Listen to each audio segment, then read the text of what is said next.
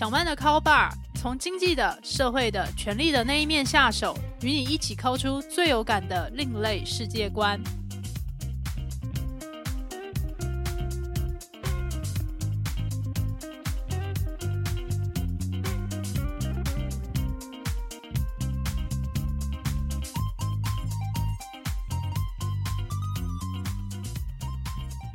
各位听众朋友大家好，欢迎来到小曼的 call bar， 这是一档讨论社会阶级衍生性八卦节目，我是主持人陶小曼。在上上集节目里面就提到了，在看不清楚明确金流的地方可能会长出怎样的权力关系，上一集节目则是延续了这个话题，就去讨论在不同的人际关系网络里面，那些位于核心的关键人物会怎样去扩散他们的影响力，从外表的穿着和流行影响到我们的思考和内在，他们会如何去带领一个团体里面的风气。我也非常感谢各位听众朋友在听完了前面两集节目之后，就给予了我们许多的这个回馈，还有宝贵的人生经验的分享。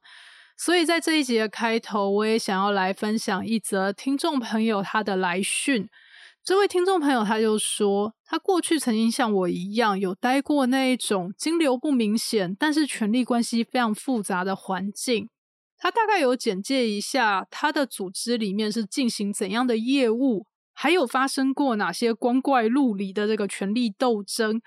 那再来我觉得其实里面最重要的两件的差异，首先就是第一个是规模的不同。在当年我所在的那个小单位，我的直属上司加上这些前辈的人数是不超过十个人的，但这位听众朋友他所在的环境里面的上司、同事还有下属的人数加起来其实超过十人以上，而且是倍数，可以说是一个非常庞大的单位。再来则是大老板的领导风格是相当不同的。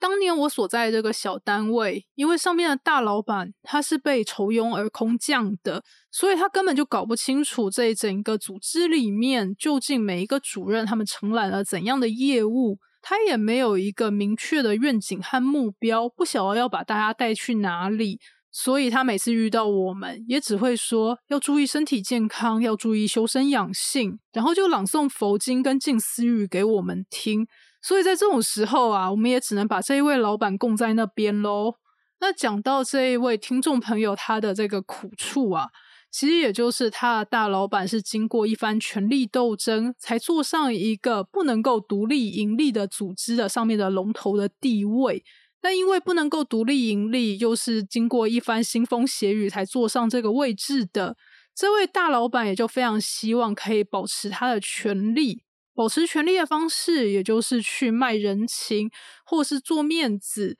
或是做一些表面功夫给这些利害关系人或者是利害关系的单位，于是也就常常去承揽一些奇奇怪怪的案件进来，丢给底下的同仁去做。同仁们一方面就觉得非常的不堪其扰，觉得平常已经有相当多的业务了，老板还会随性所致的丢事情下来，一方面不希望烂事掉到自己头上，但另一方面因为组织很大，所以也就有不同的科层，那也希望可以在大老板面前刷到足够的存在感，这样子才能够去谈一些年终啊、升官或者是加薪水嘛。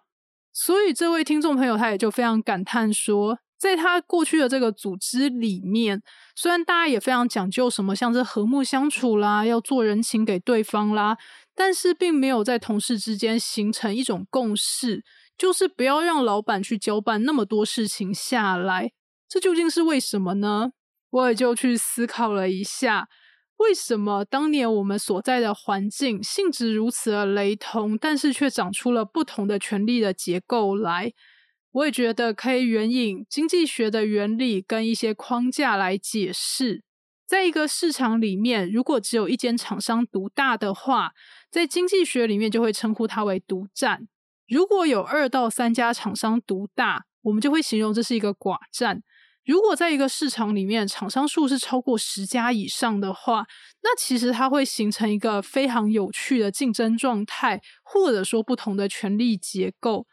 这也是为什么我在前面会强调说组织的规模跟人数其实是相当重要的。例如要形成一个有效的联合垄断的时候，在经济学原理上面就会说，市占率占前四大厂商他们的业务量加起来是占总市场里面的六成以上的话，这样子就可以形成一个有效的联合垄断了。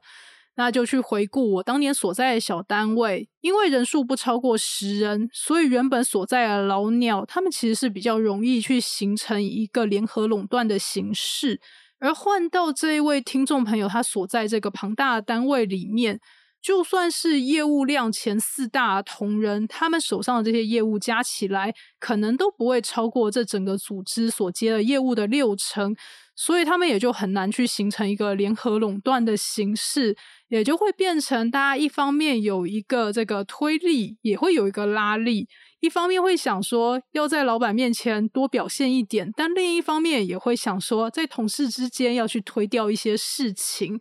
所以这时候其实我们刚刚也就不断的提到一组关键字叫做做人情，那我们接下来就会很想去问说，在职场上面究竟要怎么样去做人情，或者说我们在我们自己的人际关系里面要怎么样做人情，或是计算这个人情的账本，这样才是有效的这个做人情的方式呢？所以以下就是本集节目的重点了，要怎么样做人情还有计算人情呢？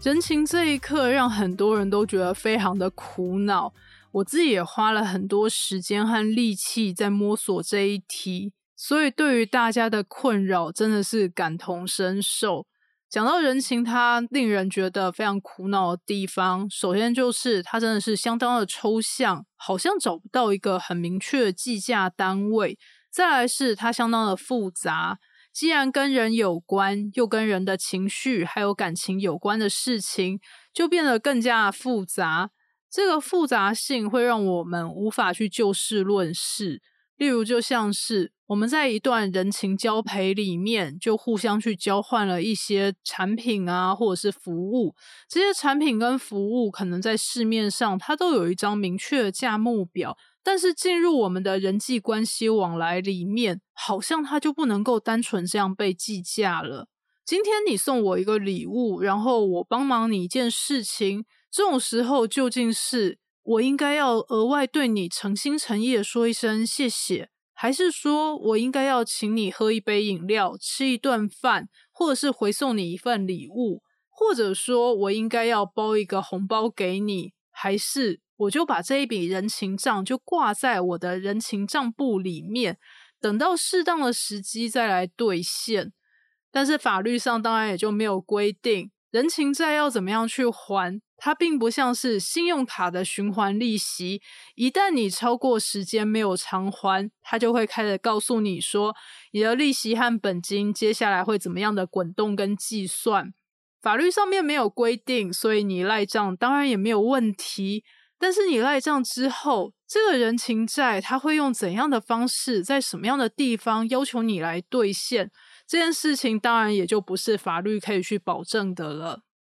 所以在我自己个人的历程上面，我觉得我分别是在学生时期，还有在出社会那一段刚出社会的时间，以及直到现在都还在努力的去学习，究竟要怎么样去成为一个更加圆融的人，要怎样在人际关系上面的应对进退拿捏得更好。我觉得小的时候在我自己的原生家庭，那时候我当然还在念书，然后跟我的父母同住在一块，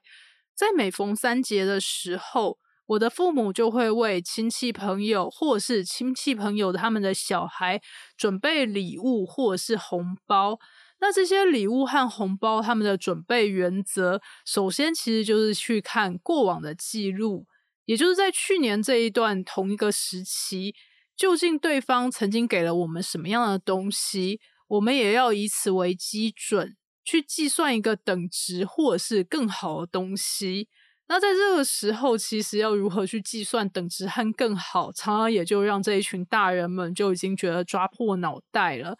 然后这个等值还有更好的原则，其实也就让我理解到，很多时候我们要对别人，然后要促成一个不断循环的人际关系，其实就是要礼尚往来，而且要好上加好。那这个好上加好，其实常常有些时候也的确让人觉得说，哎呀，相当的困扰，未必是价格的问题，而是去年已经送过了这个东西，那今年我可以再变出怎样的新的创意。那一年复一年，总会有一年会想不出来或者是思虑枯竭的嘛。那再来则是我觉得接下来就让我学到了另外一个重要的课题，也就是在我觉得自己更加的进入社会，也就是在呃学生时期跟社会人时期的交接的时段，可以说是大学时期。我可以说我自己在学生时代的前期都过得非常的任性，自己想要跟谁来往就跟谁来往，不想跟谁来往或者是看谁不顺眼我就完全不会去鸟对方。那在大学时期它其实是一个社会的缩影，那在那时我其实也就学到了，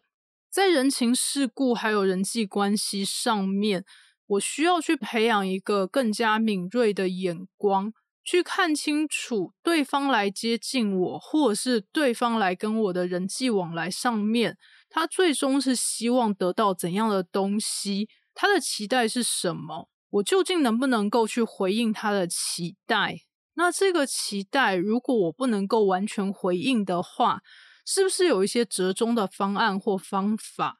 那我要如何去观察对方的个性，他是不是一个能够接受折冲的人，还是说他是一个一定要玩零和游戏的人，这样才可以。然后这个时候我也就逐渐学会了什么事情叫做量力而为。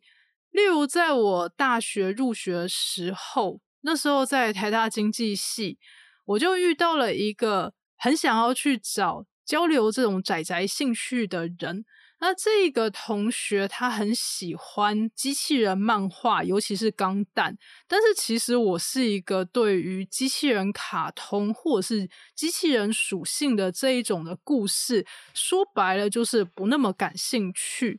对于钢弹系列的故事，我只能够想得起来我应该是在小学大概五六年级的时候看过钢弹 W 的卡通而已。那其他有关于钢弹系列的设定啊、世界观啊、人物还有他如何去演进，我真的是一点都不熟，而且说白了我并没有那么大的兴趣想要去补完这一系列的故事。然后这时候这个同学他就不断的缠着我，然后就来跟我谆谆教诲，甚至是很强硬的跟我说，你身为一个漫画迷怎么可以不对钢弹感兴趣，你怎么可以不喜欢钢弹，来我好好的介绍钢弹的世界观跟故事给你听。那当下其实我是有一种非常想要逃走的感觉。那在大概听了大概几个小时之后，然后下一次我真的是遇到这个同学，或者是得知他在我同一个课堂上的时候，我都会想要离他远点，就觉得说我不想要再跟这样子会想要强硬去要求别人非得给他怎样回馈，即使他可能是一个很简单的回馈，就是啊我也觉得钢弹好好看哦，这样子的回馈他可能就已经满意了。可是在那个时候我就觉得人生的这个时间跟精力都是非常有限的，就需要量力而为。所以这时候我也就学到了，在自己的人情账本上要列入怎样的人，或者是要跟怎样的人保持关系，就不要让他卖任何的人情给我，那受到了一些小损失也就此停损，就此算了。不要想着说他这次占用我的时间，跟我聊了一堆我不感兴趣的话题，我下次也要去占用他的时间，让他必须强迫听一些他不感兴趣的事情，千万不要这样做，这种事情就把它放掉就算了。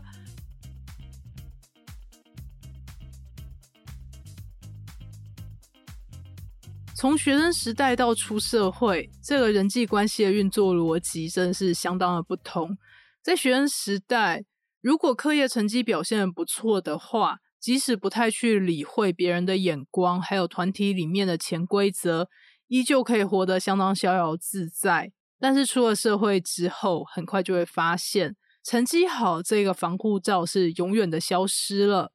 如果我们并没有一个非常显赫的身家背景，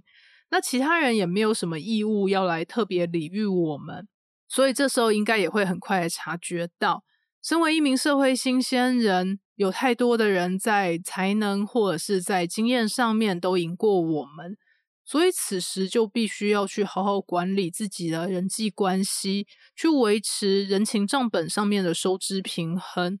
有些时候如果在这个地方不注意，很可能就会在意想不到的时刻让我们付出非常惨痛的代价。关于这一点，我就觉得相当的庆幸，我在投入社会的这个职业生涯早期，选择的职业是成为记者。记者这个职业它有一个特殊的属性，就是它在人情账本上面的容错率、呆账率，还有可以动支融资的额度，是比很多职业高上许多的。我自己身为一个在做人做事都不算是特别高明的人而言，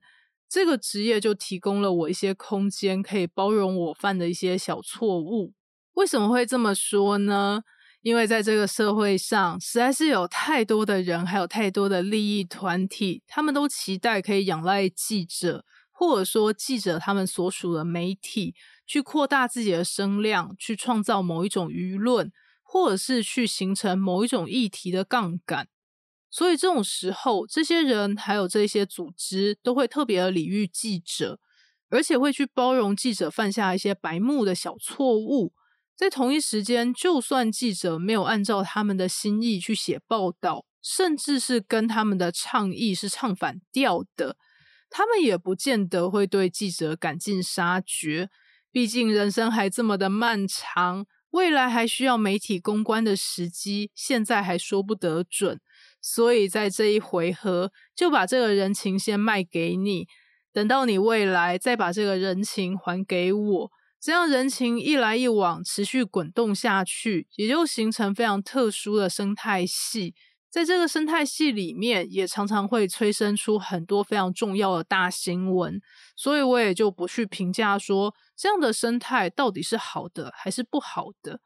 可是接下来另一个问题就来了，在这种时候我要怎么样去拿捏那一份亲疏远近，然后去判断什么事情是该做的还有不该做的呢？毕竟有很多人对我非常的亲切，非常的友好，可是他们的要求就是无论如何都不可以答应。但有一群人，我就是看到他们就觉得身心灵非常的不舒服，但是他们在做事情，他们在做倡议又非常的重要，很需要让所有的读者还有社会大众都理解。那这种时候到底要怎么样去取舍呢？我也非常感谢我的第二任前东家里面有位上司，他就在这一方面为我上了一课。这边简介一下当时的时空背景。在我的第二任前东家里面，其实大概每过一季，也就是三个月后，整一个办公室里面大概就会有四分之一的面孔是换新的，也就意味着记者的流动性真的是非常的大。所以在那个时候，我的旁边就空了一张座位，前同事他离职了，但是他的电话就一直在响，想到我觉得我再不接起来实在是太干扰我办公了。我接起了那一通电话，来电的是这位前同事的受访者，对方用非常凶恶的口吻问我说，某某记者在不在？然后我就回答他说，某某记者他已经离职了哟。这位受访者他就非常愤怒的说，你的前同事拿了我的东西就走，这笔账到底要怎么样算？然后我就非常的错愕，因为我不晓得他们的受访过程之中到底发生了什么事情，我的前同事到底拿了什么东西，那这一切我都搞不清楚的状况下，当然不能够去承诺他什么。于是我就告诉这位受访者说，因为我没有参与你们的采访历程，所以我也不晓得中间到底发生了什么事。虽然我的前同事离职了，但是当时带领他的上司是还在我们公司的。如果你证明他拿了你什么东西没有还的话，这件事情到底要怎么样处理？你要不要先跟这位前同事的上司沟通一下，来厘清接下来应该要怎么做？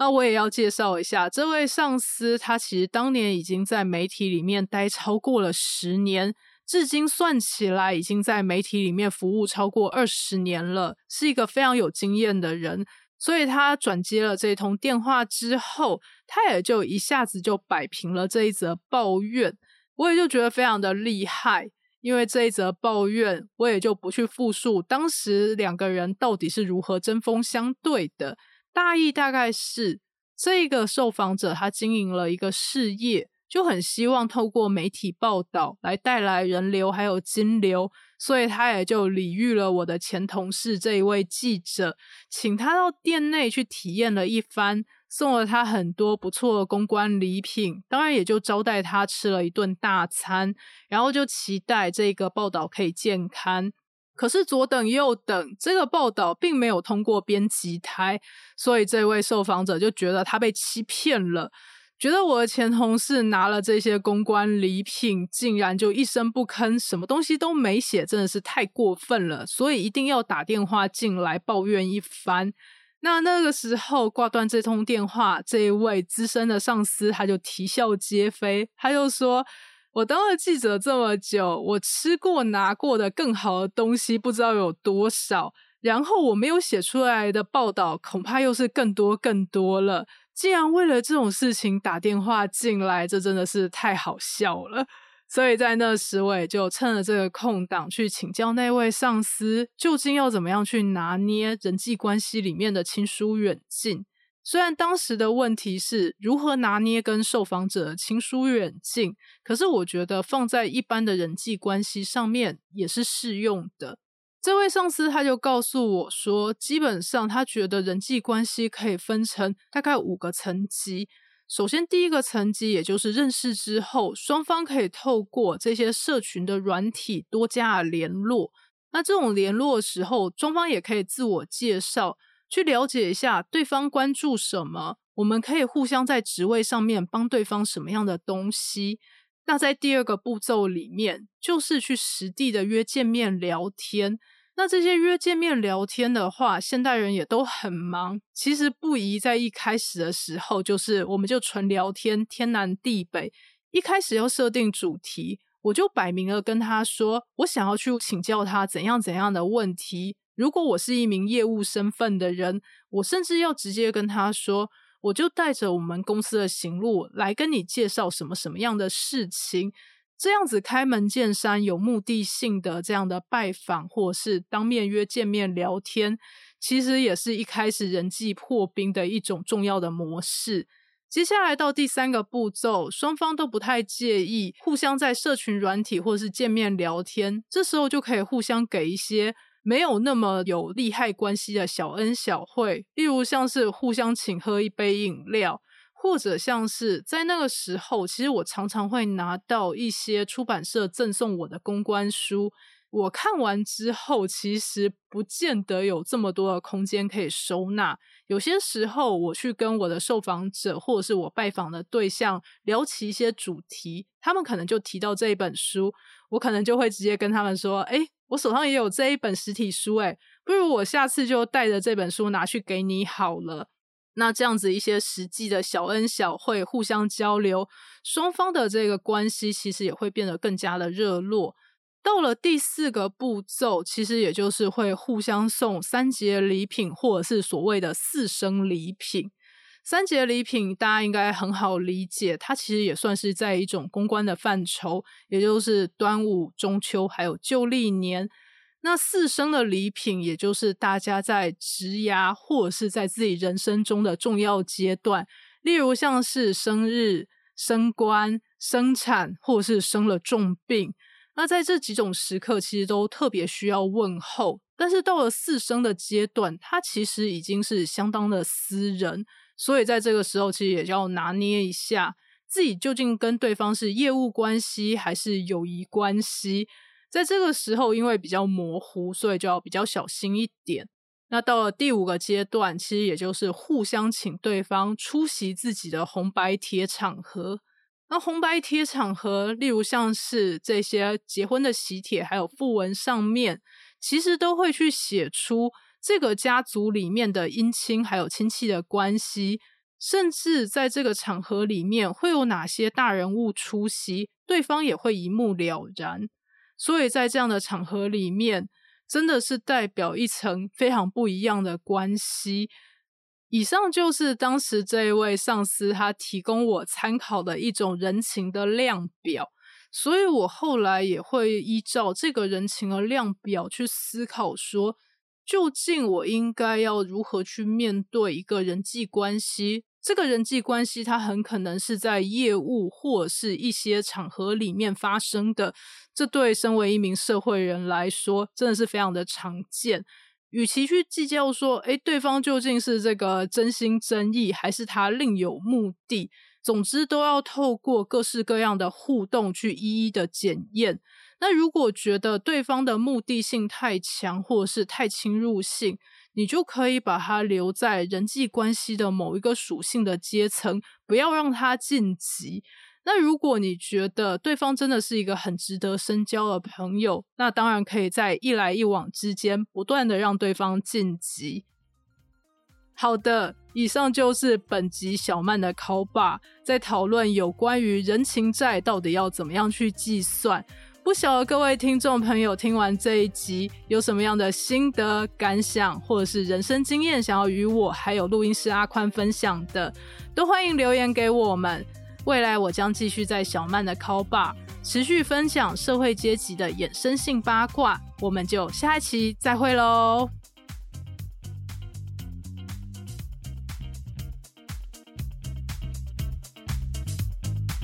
本集节目由主持人陶小曼、合作伙伴阿宽共同制作。如果你喜欢小曼的考霸，欢迎给我五星评分，然后追踪、订阅、分享给你的亲友，一起考出更有趣的世界观哟。